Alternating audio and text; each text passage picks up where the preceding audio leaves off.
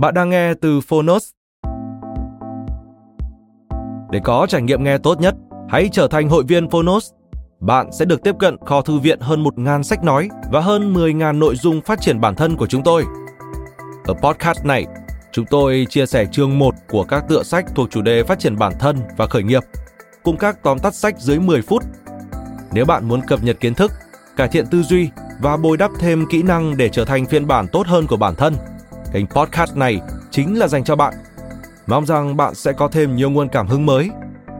Nếu yêu thích kênh podcast này, hãy tải ứng dụng Phonos để khám phá thêm nhiều nội dung hấp dẫn. Ngoài sách nói, tóm tắt sách, Phonos còn sở hữu hơn 10.000 nội dung giúp bạn phát triển bản thân, chăm sóc tinh thần như podcast, sách tiếng Anh từ Oxford, ebook, thiền, chuyện ngủ và nhiều hơn thế nữa. Thông tin chi tiết tại phần mô tả. Còn bây giờ, hãy cùng lắng nghe tập podcast hôm nay.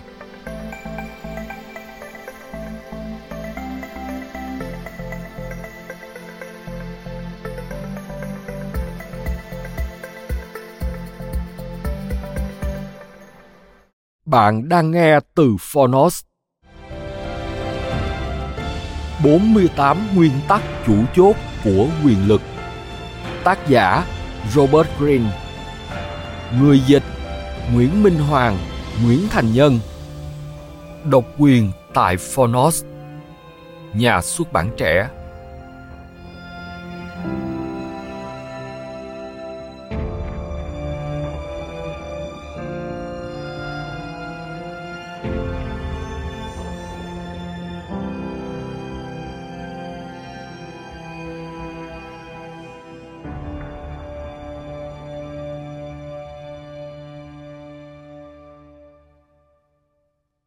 Lời giới thiệu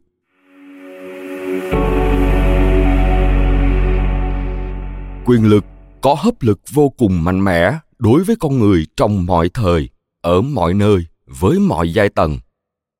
Lịch sử xét cho cùng là cuộc đấu tranh triền miên để giành cho bằng được quyền lực cai trị của các tập đoàn thống trị, từ cổ đến kim, từ Tây sang Đông. Quyền lực là một thứ mà rất nhiều người mong muốn nhưng không phải ai cũng sở đắc. Vươn lên những vị trí cao hơn trong thang bậc xã hội thường được xem là một khát khao rất con người. Nhưng chỉ những tài năng xuất chúng mới có thể đạt được. Không hẳn vậy, bởi ít ai biết rằng để giành được một vị trí quyền lực thực tế vẫn mang tính công thức. Robert greene đã nghiên cứu lịch sử nhân loại thông qua những nhân vật có nhiều quyền lực nhất từ cổ chí kim ông đã khái quát nên những nguyên tắc tạo nên quyền lực một cách có cơ sở khoa học, trình bày rất cụ thể, rất thuyết phục và lối thể hiện cực kỳ hấp dẫn.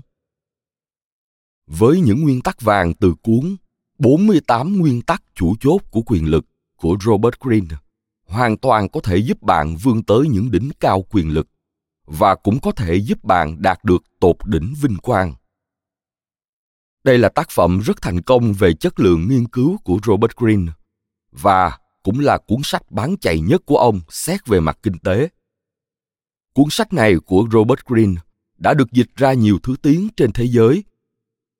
Ở các quốc gia và các vùng lãnh thổ mà tác phẩm này được chuyển ngữ cũng đạt doanh số bán sách rất ấn tượng.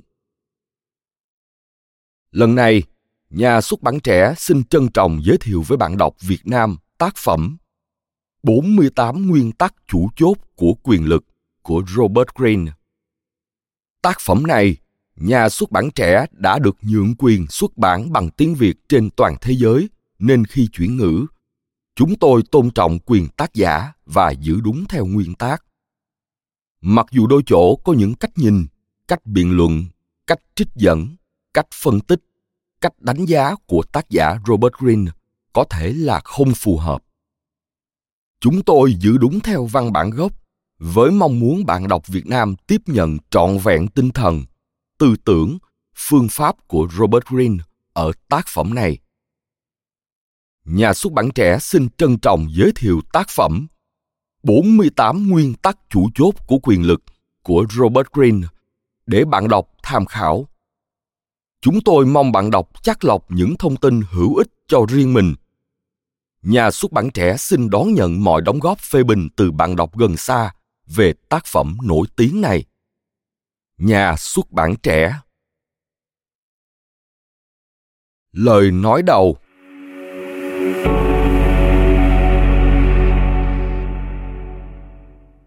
Nói chung, chúng ta không thể nào chịu nổi cái cảm giác rằng mình không có tí ti quyền lực nào đối với những con người và sự kiện quanh ta ai cũng muốn có nhiều quyền lực hơn, không ai muốn nhường bớt. Tuy nhiên, trong thế giới ngày nay, thật nguy hiểm khi để mọi người nhìn thấy mình quá khát khao quyền lực, hoặc quá lộ liễu trong việc mưu cầu quyền lực.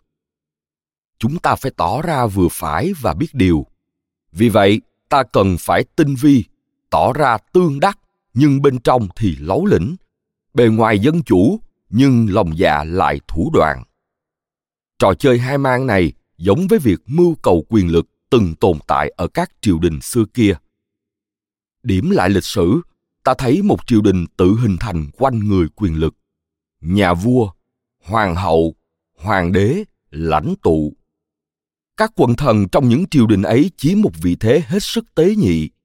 Họ phải phục vụ chủ nhân, nhưng nếu tỏ ra quá xung xoe, nếu cầu xin ân huệ một cách quá lộ liễu những triều thần khác sẽ chú ý và hãm hại. Vì vậy, mọi cố gắng để lấy lòng quan thầy đều phải hết sức tinh vi. Ngay cả những triều thần tài ba nhất, tinh tế nhất cũng phải có phương cách tự vệ đối với bạn đồng liêu. Những người bạn ấy luôn tìm cách hất chân anh ra khỏi vị trí vốn đang được chiếu cố. Thế mà lẽ ra triều đình phải đại diện cho đỉnh cao của văn minh và tao nhã mọi động thái mưu cầu quyền lực quá tàn bạo hoặc công khai sẽ bị chỉ trỏ. Các quần thần sẽ hành động âm thầm và bí mật để chống lại những đồng liêu nào dùng bạo lực. Đó chính là tình huống khó xử của một triều thần. Một mặt phải chứng minh ta là điển hình của lịch lãm, mặt khác phải khôn ngoan để đánh bại đối thủ bằng những phương cách tinh vi nhất. Qua thời gian một triệu thần thành công hiểu rằng mọi nước cờ đều phải gián tiếp.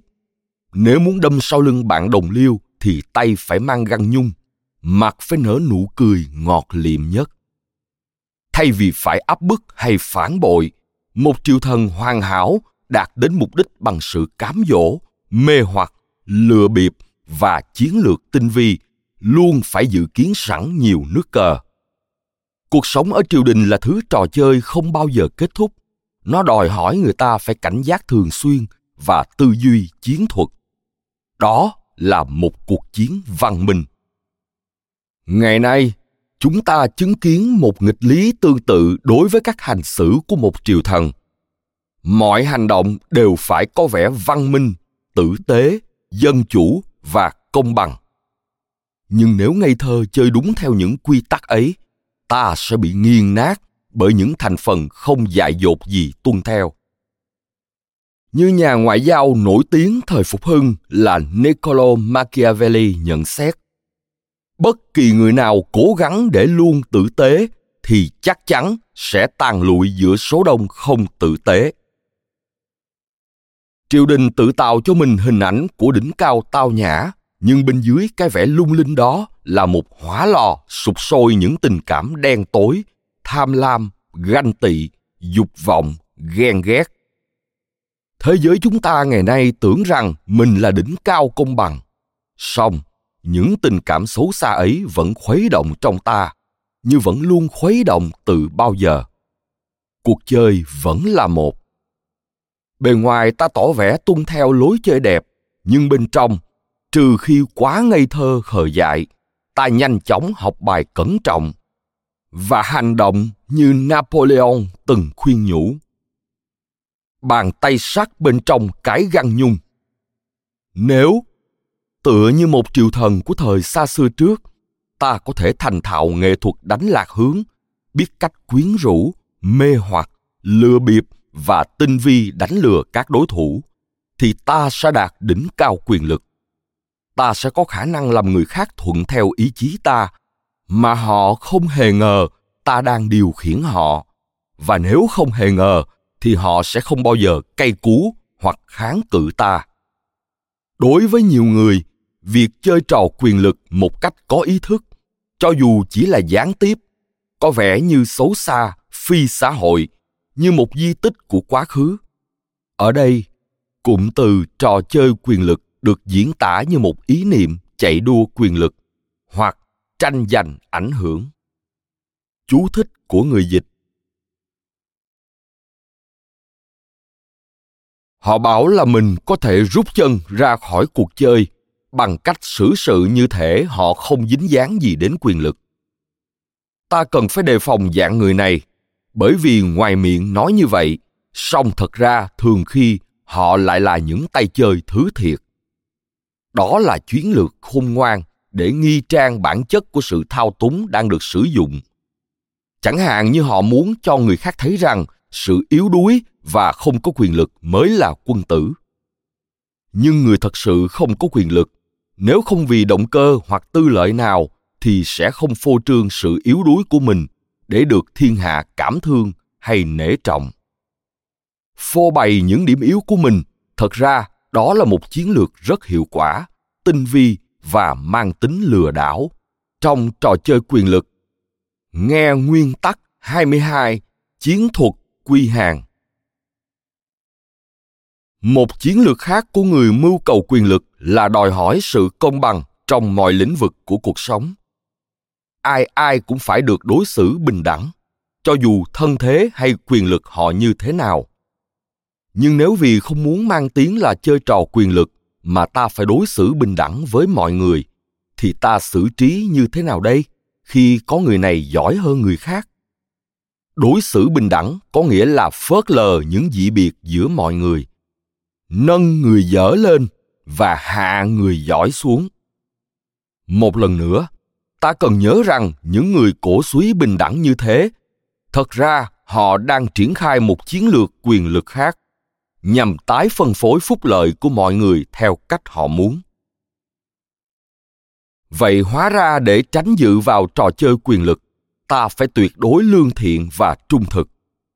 Bởi vì bọn tranh giành quyền lực thường lừa đảo và bí hiểm, nhưng thái độ tuyệt đối lương thiện chắc chắn sẽ xúc phạm rất nhiều người, và vài người trong số đó sẽ quật lại ta.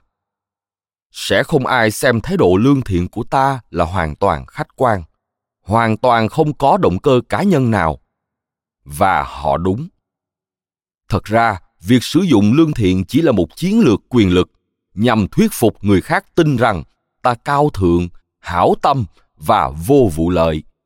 Đó chỉ là một hình thức thuyết phục, thậm chí đó là một dạng thúc ép tinh vi.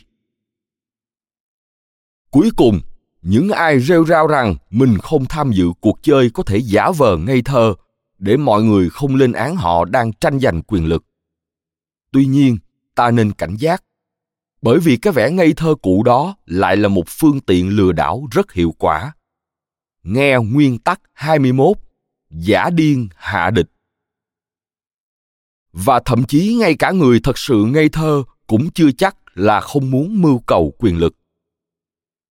Ngây thơ nhất là trẻ em, nhưng thường khi nhiều hành động của chúng vẫn xuất phát từ nhu cầu cơ bản là điều khiển được những người quanh chúng.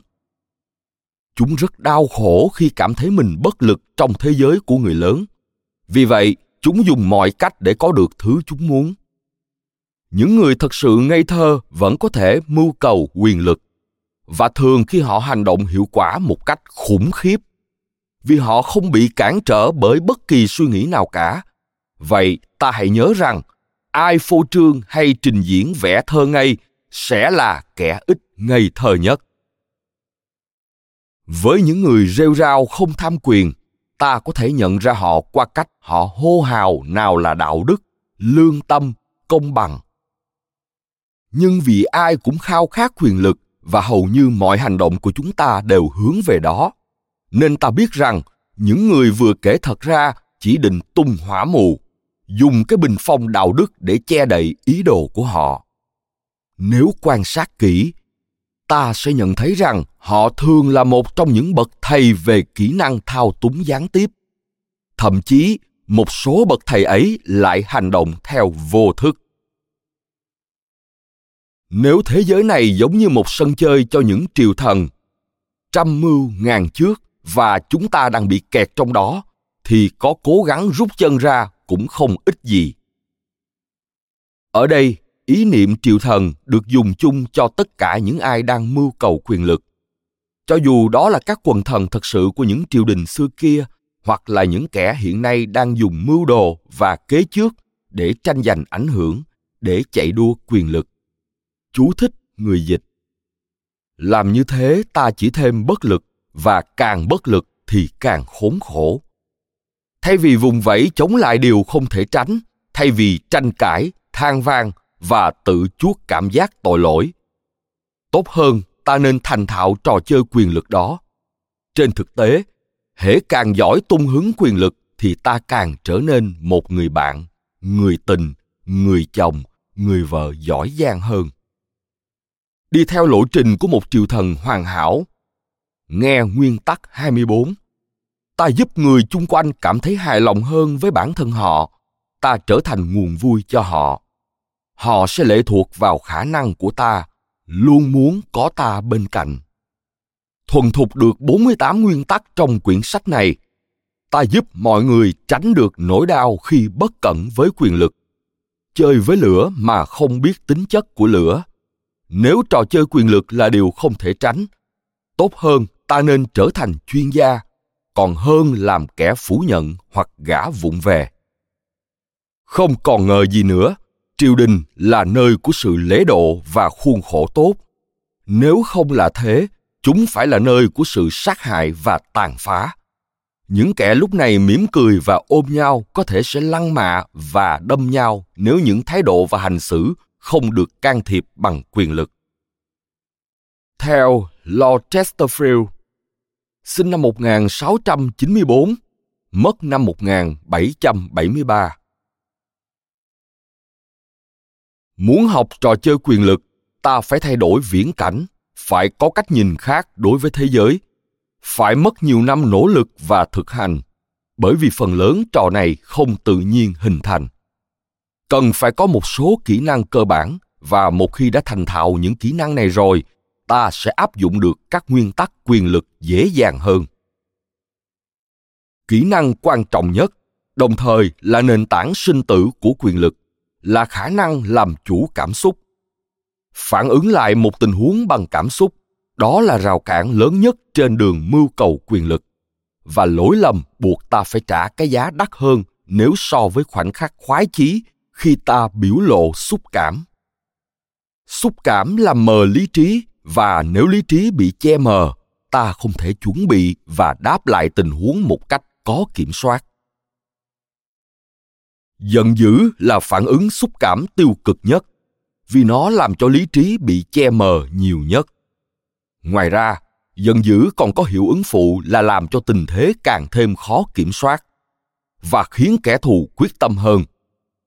Muốn tiêu diệt kẻ thù đã hại ta tốt hơn, ta nên dụ hắn hạ thấp cảnh giác bằng cách làm bộ thân thiện, còn hơn là ra mặt giận dữ. Tình yêu và thương mến cũng hại ta, bởi vì nó bịt mắt không cho ta phát hiện mục đích tư lợi của những kẻ mà ta không ngờ là đang chơi trò quyền lực. Nếu không thể đè nén cơn giận hoặc tình yêu, hoặc không thể không cảm nhận hai thứ đó, thì bạn đừng nên thử nhưng bạn phải cẩn thận về cách biểu lộ những tình cảm ấy sao cho chúng đừng ảnh hưởng đến kế hoạch và chiến lược liên quan đến việc làm chủ cảm xúc là khả năng tạo ra khoảng cách với giây phút hiện tại để suy nghĩ khách quan về quá khứ và tương lai giống như Janus, vị thần La Mã hai mặt trông giữ mọi cánh cửa và cổng thành. Ta phải có khả năng một lúc nhìn về nhiều hướng để xử lý nguồn nguy hiểm. Đó là gương mặt mà ta tạo cho mình. Một mặt luôn nhìn về tương lai, mặt kia nhìn về quá khứ. Với tương lai thì khẩu hiệu là không có ngày nào không cảnh giác. Đừng để bị bất ngờ bởi bất kỳ việc gì vì ta luôn dự trù mọi tình huống trước khi chúng phát sinh. Thay vì phung phí thời gian mơ tưởng đến đoạn cuối có hậu của kế hoạch ta nên suy tính mọi hỏng hóc mọi biến thể khả dĩ càng nhìn xa trong rộng, càng tính trước nhiều nước cờ, ta càng thêm hùng mạnh. Gương mặt thứ hai của janus luôn nhìn về quá khứ, nhưng không phải để nhớ những vết thương đã qua hoặc nuôi dưỡng hận thù. Vì như thế, chỉ hạn chế sức mạnh. Điều quan trọng là tập cho những sự kiện không vui trong quá khứ có khả năng mài mòn tinh thần và che mờ lý trí mục tiêu thật sự của việc nhìn lại sau lưng là luôn rút tỉa kinh nghiệm, nhìn về quá khứ là để học tập đấng tiền nhân. Quyển sách này có nhiều ví dụ lịch sử để bạn tham khảo. Sau khi nhìn về quá khứ, ta xem xét những việc gần hơn, chẳng hạn như hành động của ta, của bạn bè ta. Đây là trường lớp quan trọng vì xuất phát từ kinh nghiệm cá nhân. Việc lũ cừu non không ưa bọn chim săn mồi chẳng có gì là lạ, nhưng không có lý do gì để chống lại việc những loài chim săn mồi lớn quắp lấy lũ cừu non. Và khi lũ cừu non thì thầm với nhau, bọn chim săn mồi này thật xấu xa và chẳng lẽ chúng ta không có quyền để nói rằng việc chống lại một con chim săn mồi phải là điều tốt? Thì về mặt bản chất, một lý lẽ như thế chẳng có gì là sai trái dù bọn chim săn mồi sẽ nhìn một cách thách đố và bảo rằng chúng tôi chẳng có gì phải chống lại những con cừu non hiền lành này. Thực ra chúng tôi yêu chúng. Không có gì ngon lành hơn là một con cừu non bé bỏng. Theo Friedrich Nietzsche, sinh năm 1844, mất năm 1900. Ta bắt đầu với những lỗi lầm trong quá khứ, loại lỗi lầm nghiêm trọng ngăn cản bước tiến của ta. Ta phân tích chúng qua lăng kính của 48 nguyên tắc quyền lực, rồi rút ra kinh nghiệm cùng với một lời thề. Tôi không bao giờ lặp lại lỗi lầm ấy tôi sẽ không bao giờ rơi vào một cái bẫy như vậy nữa nếu có thể nhận xét về đánh giá tự thân theo cách ấy ta sẽ biết cách phá vỡ các rập khuôn từ quá khứ quyền lực đòi hỏi khả năng hí lòng với vẻ bề ngoài. Vì vậy, ta phải học cách đeo nhiều loại mặt nạ và để dành một bồ mưu mô thủ đoạn. Bạn đừng xem việc giả trang và lừa dối là những trò xấu xa vô đạo đức. Mọi tương tác của con người đều đòi hỏi phải lừa dối ở nhiều cấp độ khác nhau. Và nhìn dưới góc độ nào đó, thì khả năng nói dối là điều khác biệt giữa con người và con thú trong thần thoại hy lạp trong chu trình mahabharata ấn độ trong anh hùng ca gilgamesh trung đông chính những vị thần mới có phép thuật thiên biến vạn hóa để đánh lừa một người được xem là vĩ đại chẳng hạn như Odyssey, được đánh giá qua việc thi đua với thần thánh về khả năng lấu cá. Vì vậy, anh ta cũng được tôn vinh lên gần như là thần thánh. Lừa đảo là một nghệ thuật đã phát triển của văn minh và là vũ khí hùng mạnh nhất trong trò chơi quyền lực. Phương tiện duy nhất để đạt được mục đích của mình đối với mọi người là sức mạnh và sự xảo trá tình yêu cũng thế người ta bảo nhưng điều đó có nghĩa là phải đợi chờ ánh nắng và cuộc đời thì cần từng giây phút một. Theo Johann von Goethe, sinh năm 1749, mất năm 1832. Ta không thể lừa bịp thành công nếu không biết lùi một bước để nhìn lại chính mình. Nếu không biết nhập vai kẻ khác đeo đúng chiếc mặt nạ mà tình hình cần kiếp nắm được cách tiếp cận linh hoạt như vậy với mọi vỏ bọc kể cả vỏ bọc của chính mình ta sẽ trút bớt gánh vụng về luộm thuộm cản trở tiến bộ làm sao gương mặt ta cũng linh hoạt như mặt diễn viên. Tập giấu kính chủ tâm, luyện cách dụ người vào bẫy. Hí lộng với cái vỏ ngoài và thuần thục nghệ thuật đánh lừa là một vài điều thú vị của cuộc sống. Chúng cũng là thành phần chủ chốt để đạt đến quyền lực. Nếu lừa bịp là vũ khí hùng mạnh nhất trong kho khí tài, thì đức kiên nhẫn là tấm lá chắn cực kỳ quan trọng kiên nhẫn giúp ta tránh những lỗi lầm ngớ ngẩn, tựa như việc làm chủ xúc cảm. Kiên nhẫn là một kỹ năng. Đức tính đó không phải tự nhiên mà có. Nhưng ở lĩnh vực quyền lực thì không có gì là tự nhiên cả. Trong thế giới thiên nhiên, quyền lực là thứ có vẻ thần thánh nhất. Và kiên nhẫn là đức tính cao tột của các vị thần. Vì ngoài thời giờ ra họ không có gì khác. Ngược lại, sự nóng vội chỉ làm ta có vẻ yếu ớt hơn mà thôi. Đó là sức cản quan trọng đối với quyền lực. Tính cốt yếu của quyền lực là phi luân lý, và một trong những kỹ năng quan trọng cần đạt tới là khả năng nhận thức tình huống, chứ không phải phân biệt tốt xấu. Quyền lực là một cuộc chơi điều này nhắc đi nhắc lại bao lần cũng không thừa. Và khi chơi, ta không đánh giá đối thủ qua chủ tâm, mà qua hiệu quả hành động. Ta đo lường chiến lược và sức mạnh của họ bằng giác quan trực tiếp. Thực tế đã bao lần chứng minh rằng, thiện ý chỉ làm cho vấn đề rắc rối và mờ ảo thêm mà thôi. Ích lợi gì khi phe đối tác có thiện ý và muốn làm lợi cho ta, nhưng hành động của họ chỉ gây ta sầu đau và đổ vỡ. Cũng là tự nhiên, khi thiên hạ đều viện đủ lý luận để biện minh cho hành động của họ, luôn miệng bảo rằng họ chỉ muốn làm điều tốt. Bạn phải tập cười thầm mỗi khi nghe những lý lẽ như vậy. Đừng để bị lôi cuốn vào việc đánh giá thiện ý và hành động người khác qua một loạt những phán xét đạo đức. Vốn thật ra chỉ là lời biện hộ cho hành động tóm thu quyền lực. Đó là một cuộc chơi. Đối thủ ngồi đối diện với ta. Cả hai cư xử với nhau rất lịch sự, tuân thủ luật chơi và không cố chấp. Ta chơi theo chiến lược và quan sát những nước cờ của đối thủ với tất cả điềm tĩnh có thể.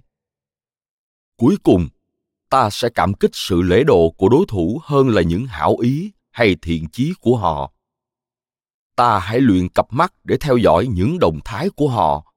Cùng lúc với tình huống bên ngoài, không để sao lãng bởi bất kỳ điều gì khác. Trong tiến trình mưu cầu quyền lực, một nửa thành công đến từ những gì ta không làm. Từ những gì ta tránh không để bị lôi kéo vào. Muốn được kỹ năng này, ta phải học cách xét đoán mọi thứ theo cái giá mà ta phải trả như nietzsche từng viết, giá trị của một vật đôi khi không nằm trong thứ mà ta dùng để đạt vật ấy. Nhưng thứ mà ta phải trả để có nó, cái giá mà ta phải trả. Có thể ta sẽ đạt đến mục đích, một mục đích đáng giá, nhưng mà với cái giá nào? Ta hãy áp dụng chuẩn mực này vào mọi thứ, mọi điều. Kể cả việc cộng tác với người khác hay là đến giúp đỡ họ? Rốt cuộc, đời này ngắn quá, cơ hội hiếm hoi, mà ta cần phải có biết bao sức lực. Dưới góc độ này, thời giờ là một yếu tố quan trọng không kém những yếu tố khác.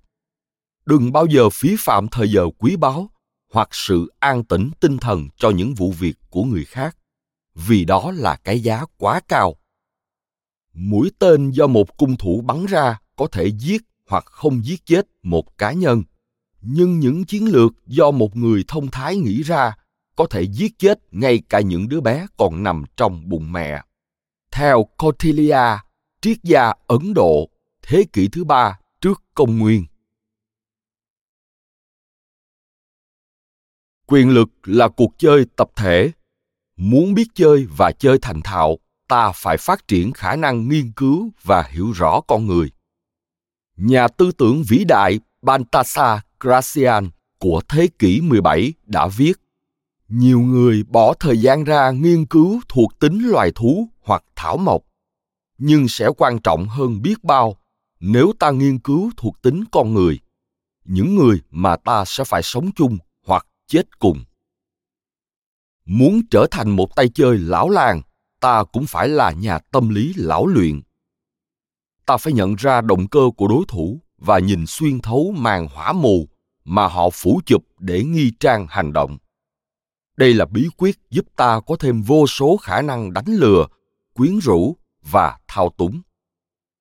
Bản chất con người vô cùng phức tạp, ta có thể bỏ ra cả đời quan sát mà không bao giờ hiểu rõ. Vì vậy, điều quan trọng là ta phải lập tức khởi sự rèn luyện với một nguyên tắc không quên không phân biệt đối tượng nghiên cứu và không phân biệt đối tượng cần tin cậy. Đừng bao giờ tin ai hoàn toàn, quan sát hết mọi người, kể cả bạn bè và người thân. Cuối cùng, ta phải tiến tới quyền lực bằng con đường gián tiếp, phải ngụy trang trò trí trá. Tựa như quả bi da nảy đi nảy lại mấy lần trước khi chạm bi mọi nước cờ của ta phải được dự trù và triển khai càng ít hiển nhiên càng tốt. Khả năng hành động gián tiếp giúp ta hưng thịnh trong dạng triều đình đương đại. Bên ngoài là mẫu mực của sự tử tế đàng hoàng, nhưng bên trong ta lại là tay tổ thao túng.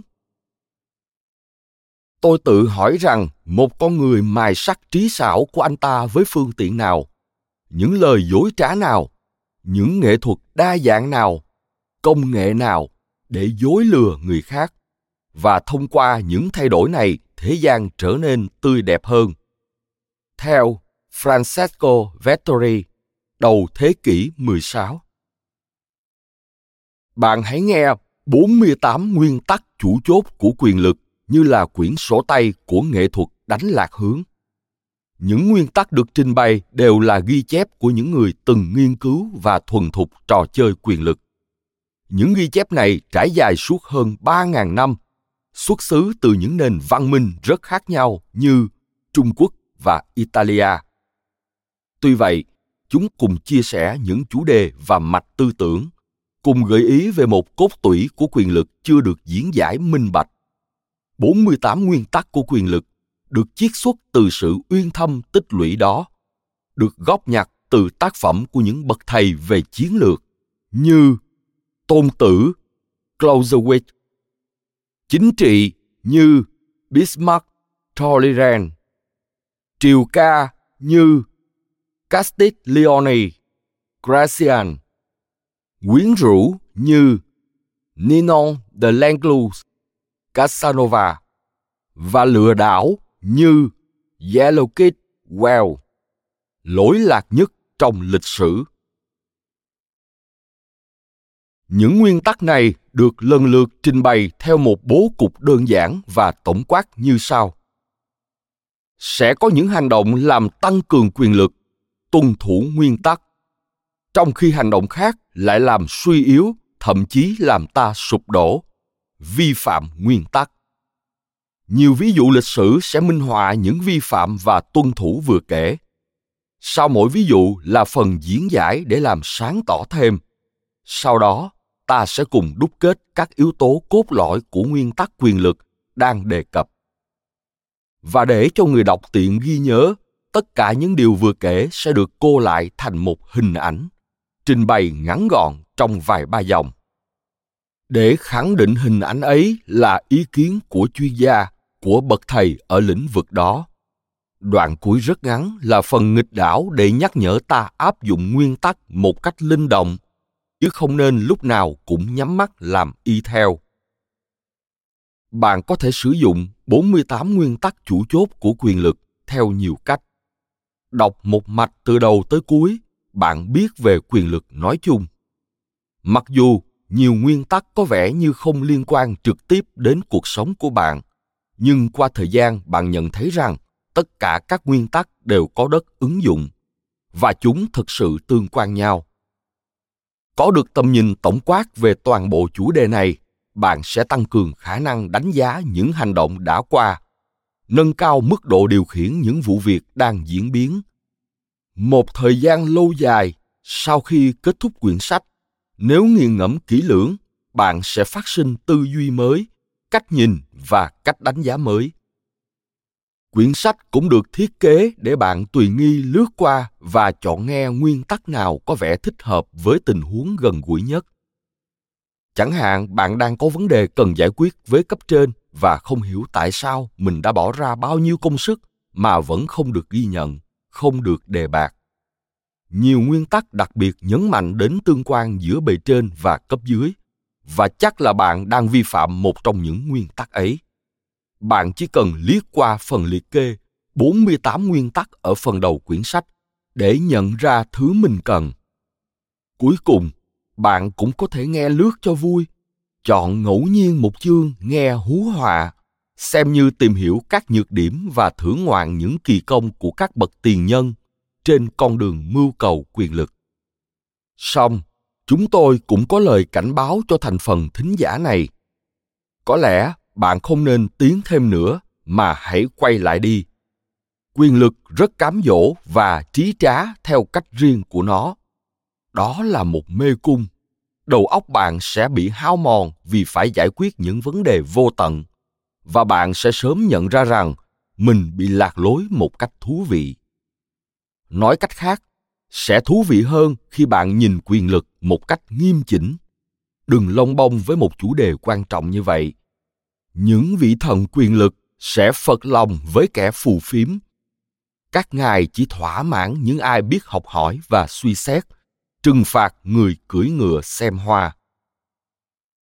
Không hề có các nguyên tắc, chỉ có những sự kiện, không có tốt và xấu, chỉ có các trạng huống. Con người siêu việt đi theo các sự kiện và trạng huống để dẫn dắt chúng. Nếu có những nguyên tắc và luật pháp cố định các quốc gia sẽ không tự thay đổi chúng như chúng ta thay áo và người ta không thể mong đợi rằng một con người có thể thông tuệ hơn toàn thể một quốc gia. Theo Honoré de Balzac, sinh năm 1799, mất năm 1850. Những ai cố gắng để luôn làm người tốt chắc chắn sẽ thất bại giữa số đông những kẻ không tốt. Do đó, đấng quân vương nào muốn giữ vững quyền lực phải biết cách để không làm người tốt và sử dụng sự hiểu biết đó hoặc là nén lòng không sử dụng nó tùy theo hoàn cảnh yêu cầu. Theo The Prince, quân vương Niccolo Machiavelli, sinh năm 1469, mất năm 1527. Nguyên tắc một. Đừng bao giờ chơi trội quan thầy.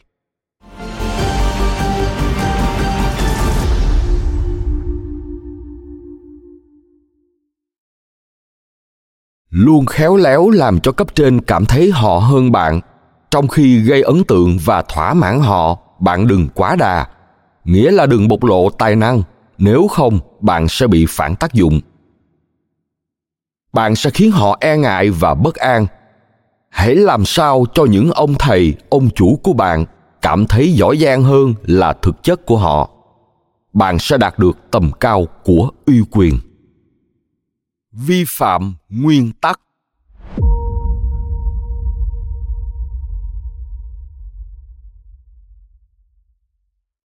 Nicolas Fouquet là bộ trưởng tài chính vào những năm đầu tiên khi vua Louis XIV của Pháp mới lên ngôi.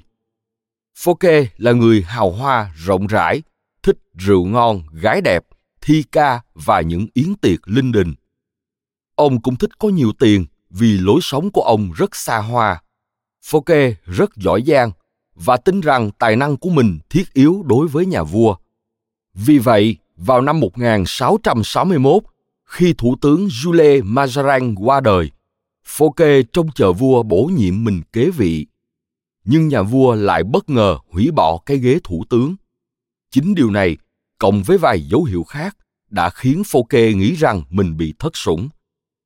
Để lấy lòng nhà vua, Fouquet liền nảy sinh ý định tổ chức một buổi tiệc vĩ đại nhất, ngoạn mục nhất mà thế giới chưa bao giờ chứng kiến lấy cớ là để ăn tân gia tòa lâu đài Voler Vicom vừa mới hoàn tất. Nhưng thực ra là để tỏ lòng tôn kính đức vua, vốn là vị khách danh dự. Đến dự là những quý tộc lừng danh nhất châu Âu, cùng với những bộ óc vĩ đại nhất thời bấy giờ, như La Fontaine, La Rochefoucauld, Madame de Sévigné, Molière, soạn hẳn một vở mới cho buổi tân gia và đích thân thủ một vai ở đêm trình diễn cuối cùng. Yến tiệc bắt đầu bằng bữa tối bảy món bao gồm nhiều sơn hào hải vị đông phương mà nước Pháp chưa bao giờ biết đến. Chưa kể nhiều món chỉ mới được sáng tạo đặc biệt cho buổi yến tiệc này. Ngay cả âm nhạc cũng được Fouquet đặt hàng riêng để tôn vinh nhà vua. Sau bữa tối, Fouquet tổ chức cuộc đi dạo vòng quanh những khu vườn lộng lẫy của tòa lâu đài. Thiết kế vườn tược và hệ thống phun nước ở Vaux-le-Vicomte trở thành cảm hứng cho hoàng cung Versailles sau này. Đích thân Fouquet hướng dẫn nhà vua trẻ thưởng lãm những chòm kiển và luống hoa, xếp đặt hết sức khéo léo theo hình học. Vua vừa bước đến hệ thống thủy lợi thì hàng loạt pháo bông được bắn lên rực rỡ. Và ngay sau đó, vở kịch của Molière bắt đầu. Yến tiệc còn tiếp diễn thật khuya và ai ai cũng gật gù tán thưởng rằng trong đời chưa bao giờ mục kích màn trình diễn nào ấn tượng đến thế. Hôm sau, Fouquet bị thủ lĩnh ngự lâm quân là D'Artagnan đến bắt giữ. Vài tháng sau, Fouquet bị xử vì tội biển thủ quốc hố. Thật ra, hầu hết tài sản đều được phô kê biển thủ với sự chấp thuận của nhà vua và nhân danh nhà vua. Sau đó, phô kê bị nhốt vào lao tù đèo heo nhất nước Pháp, gần đỉnh dãy núi Pyrenees, nơi ông đơn độc trải qua 20 năm cuối cùng của đời mình. Diễn giải Louis XIV, vị vua mặt trời, là người kiêu căng ngạo mạn, luôn muốn là tâm điểm chú ý của mọi thời đại. Ông không thể để cho bất kỳ ai trội hơn mình về mặt xa hoa và càng không thể là bộ trưởng tài chính. Để có người kế nhiệm Fouquet, vua chọn Jean-Baptiste Colbert, vốn nổi tiếng về tính tăng tiện, về những buổi tiếp tân chán chường nhất Paris. Colbert khôn khéo tính toán sao cho mỗi đồng xu giải ngân đều chui thẳng vào túi nhà vua.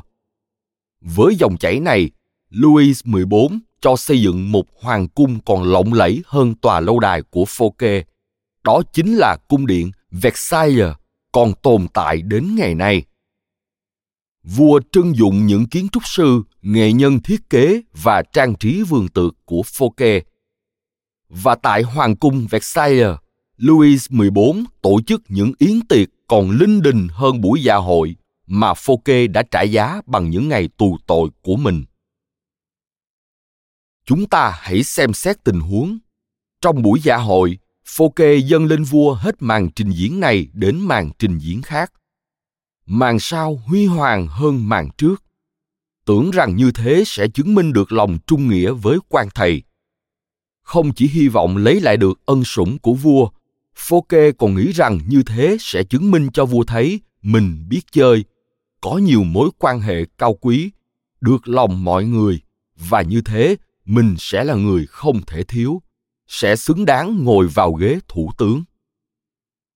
Tuy nhiên, cứ vào mỗi màn trình diễn, mỗi tiếng hoan hô của khách hướng về phô kê lại làm cho vị vua trẻ cảm thấy rằng quần thần và bè bạn mình mê mẩn phô kê hơn vua và rằng thật ra phô kê đang phô trương thanh thế và uy quyền.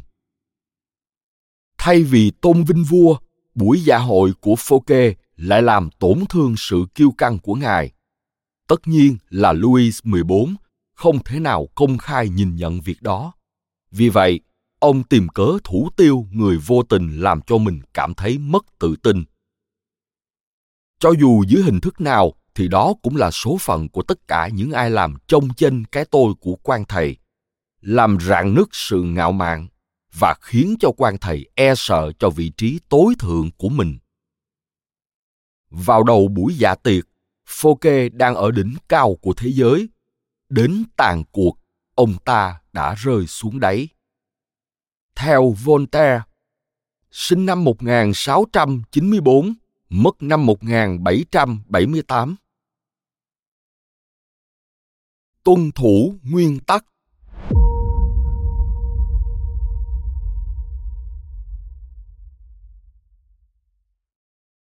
Vào đầu những năm 1660, nhà thiên văn và toán học người Italia tên là Galilei lọt vào một tình thế gieo neo.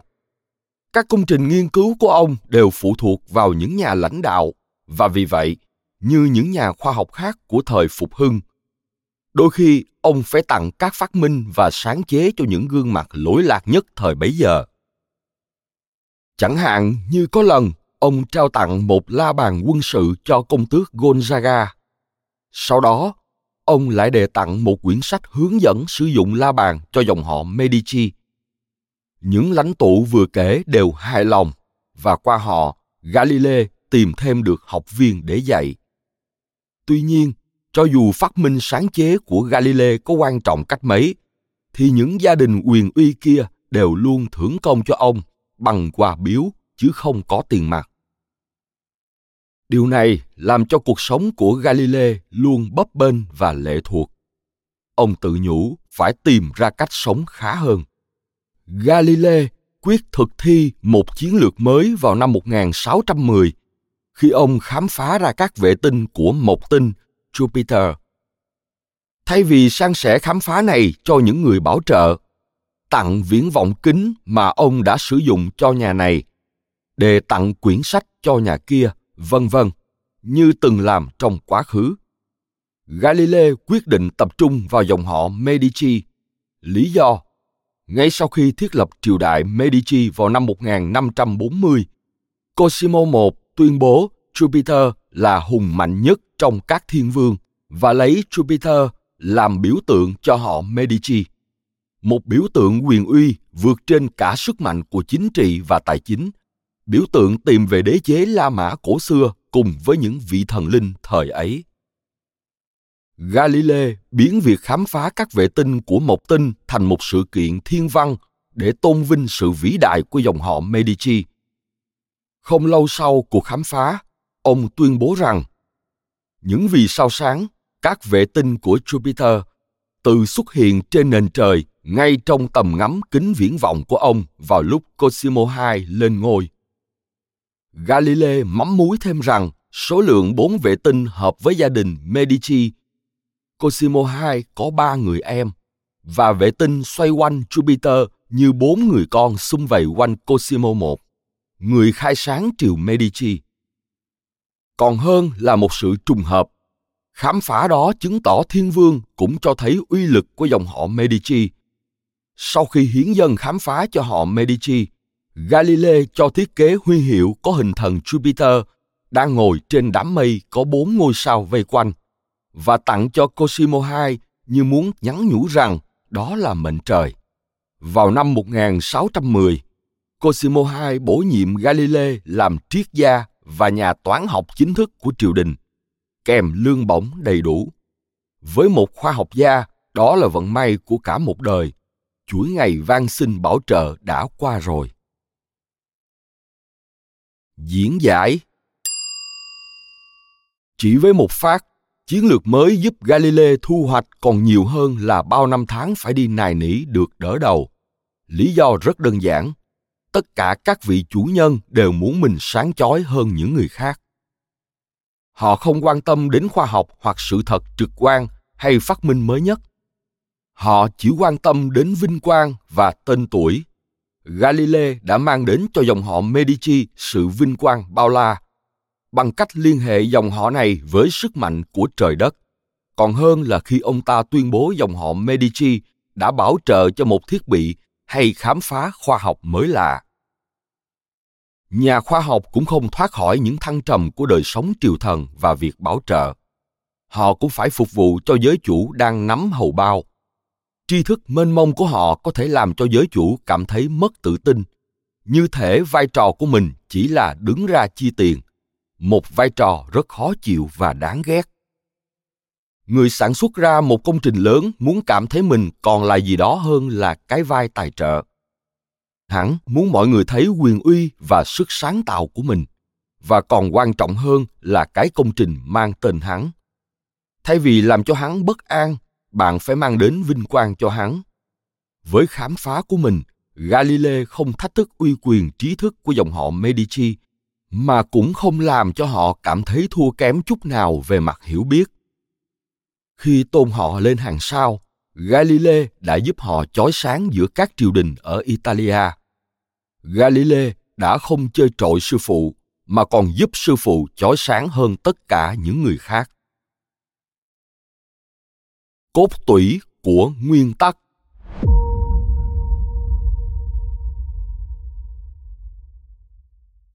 Ai cũng có những mối bất an riêng khi chơi nổi và trưng ra tài năng của mình. Đương nhiên, bạn đã khuấy lên đủ loại đố kỵ, ganh tị và những biểu hiện bất an khác. Điều đó ắt phải xảy ra. Mặc dù không phải lúc nào cũng ra sức làm vừa lòng người khác, song với những người trên mình bạn phải có cách tiếp cận đặc biệt hơn với những gì liên quan đến uy quyền có lẽ lỗi lầm lớn nhất là làm lu mờ đấng bề trên đừng ngu ngơ nghĩ rằng cuộc đời đã thay đổi nhiều từ thời Louis XIV và Medici. Người nào đã đạt đến những mức thành tựu cao ngất trong đời này cũng đều giống như vua chúa.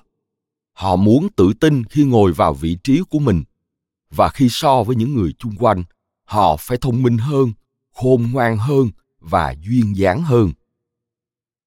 Có một sự hiểu lầm rất phổ biến nhưng thật chết người rằng ta phải phô trương hết tài nghệ và năng khiếu để lấy lòng sư phụ có thể sư phụ sẽ làm bộ gật gù vừa ý song ngay khi có dịp sư phụ sẽ thay thế bạn bằng một gã ít thông minh hơn ít duyên dáng hơn ít có vẻ nguy hiểm hơn cũng như Louis 14 thay thế phô kê sáng chói bằng côn bét nhạt nhẽo.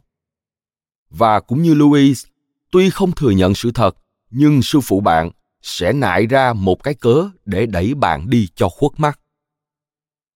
Nguyên tắc này có hai quy luật mà bạn phải ý thức.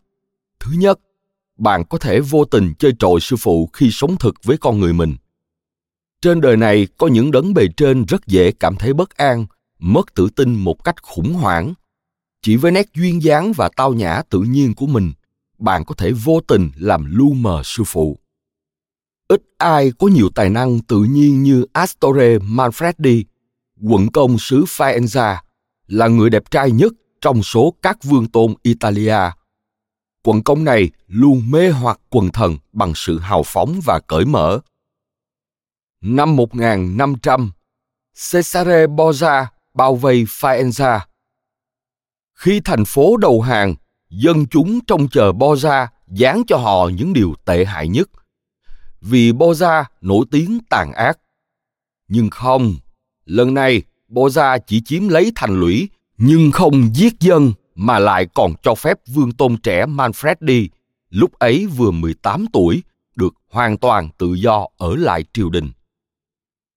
Tuy nhiên, vài tuần sau đó, binh lính đưa Astore Manfredi đến một ngục thất La Mã xa xôi. Một năm sau, người ta vớt được xác Manfredi từ dòng sông Tiber với một khối đá cột vào cổ. Borgia biện minh cho hành động giả man này bằng cách vu cáo Manfredi âm mưu tạo phản. Nhưng sự thật là Borgia vẫn nổi tiếng kiêu ngạo và đa nghi. Ngay cả khi không cố ý, Manfredi cũng làm cho Boza bị lu mờ. Vì những tài năng tự nhiên, vị vương tôn trẻ chỉ cần xuất hiện là Boza có vẻ bớt lôi cuốn và hấp dẫn. Bài học ở đây thật đơn giản. Nếu không thể nào ngăn chặn tinh hoa của mình phát tiết ra ngoài, bạn nên tránh gặp những con quỷ kiêu ngạo như thế.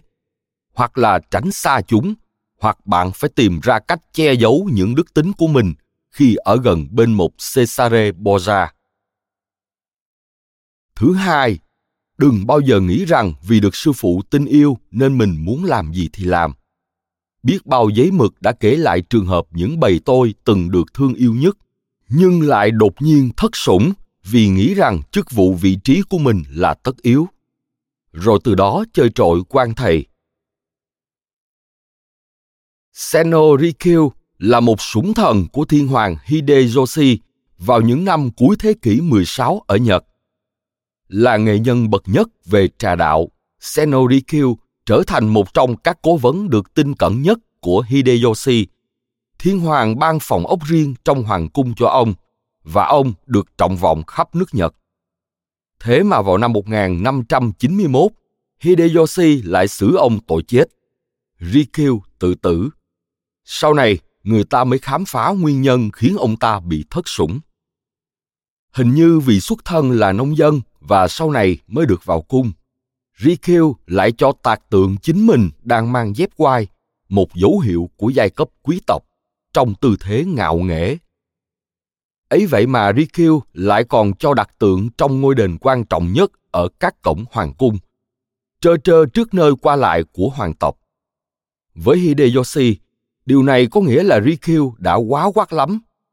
Giả định Rikyu có được ban cho những quyền thế của quan nhất phẩm, thì ông ta cũng phải nhớ rằng mình được như thế là nhờ thiên hoàng.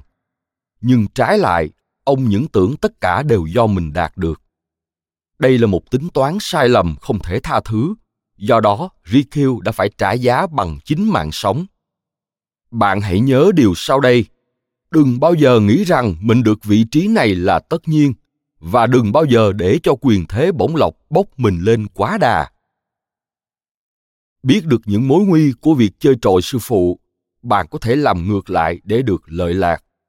Trước tiên, phải thổi phồng và su nịnh sư phụ su nịnh một cách lộ liễu cũng được nhưng hiệu quả rất hạn chế hơn nữa những quần thần khác sẽ đố kỵ ta nên su nịnh kín đáo thôi chẳng hạn nếu chẳng may lại thông minh hơn sư phụ, bạn hãy tỏ vẻ ngược lại, làm cho sư phụ thấy thông minh hơn bạn.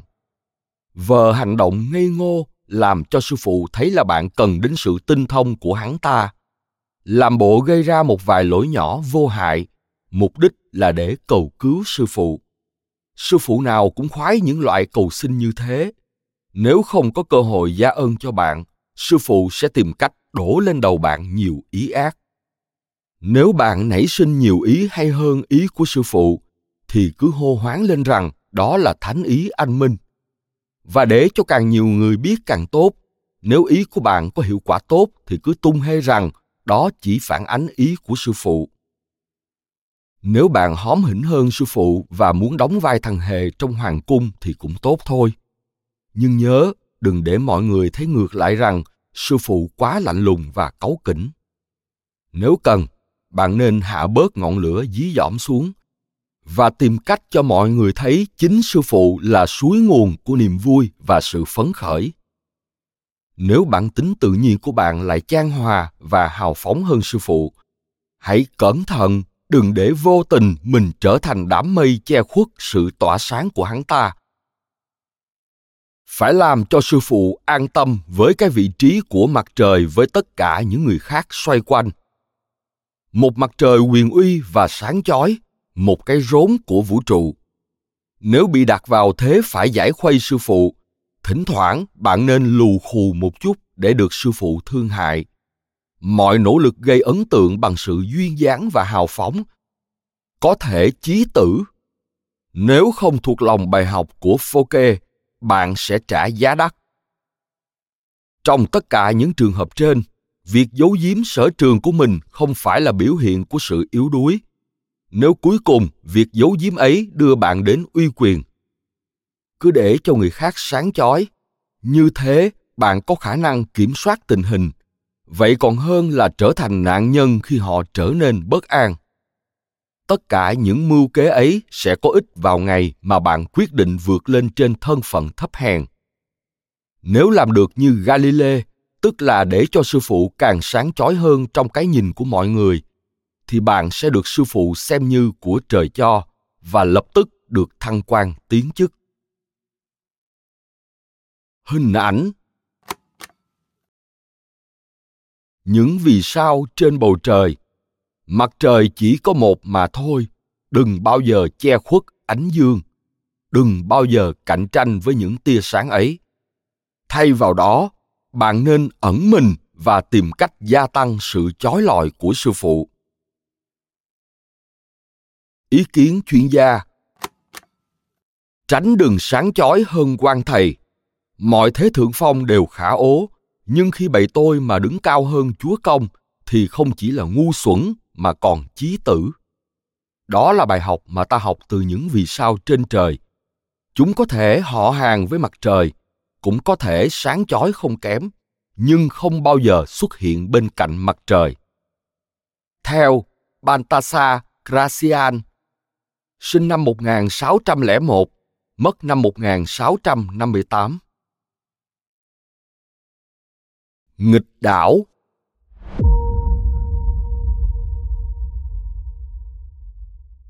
Không phải gặp bất kỳ ai thì mình cũng sợ mít lòng, nhưng bạn phải học cách trở nên tàn nhẫn một cách có chọn lọc. Nếu sư phụ bạn là vì sao đang rơi, thì bạn không ngần ngại gì khi phải chơi trội hắn. Không nên thương hại khi chòi đạp để vươn lên đỉnh cao. Bản thân sư phụ bạn cũng không hề ấy nấy gì đâu. Hãy đánh giá sức mạnh hắn ta. Nếu hắn yếu, bạn kín đáo làm cho hắn rơi đài nhanh hơn nữa. Chờ đến thời điểm then chốt, bạn chứng tỏ mình khôn hơn, giỏi hơn, duyên hơn hắn. Nhưng nếu hắn đã quá yếu và sập tiệm đến nơi, cứ để dòng đời lo liệu. Lúc này, bạn không nên chơi trội một sư phụ suy thế, vì có thể mọi người đánh giá bạn là tàn nhẫn và thù vặt.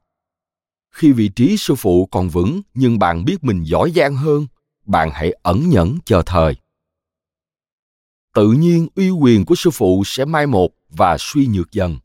Sẽ đến lúc sư phụ sụp đổ. Và nếu tính toán kỹ lưỡng đúng đắn, bạn sẽ sống còn và ngày nào đó vượt trội hắn. Cảm ơn các bạn đã lắng nghe podcast ngày hôm nay. Podcast này được sản xuất bởi Phonos, ứng dụng sách nói và phát triển bản thân dành cho người Việt. Tải ứng dụng để nghe đầy đủ nhất các nội dung với chất lượng âm thanh chuẩn điện ảnh. Hẹn gặp lại ở những tập tiếp theo.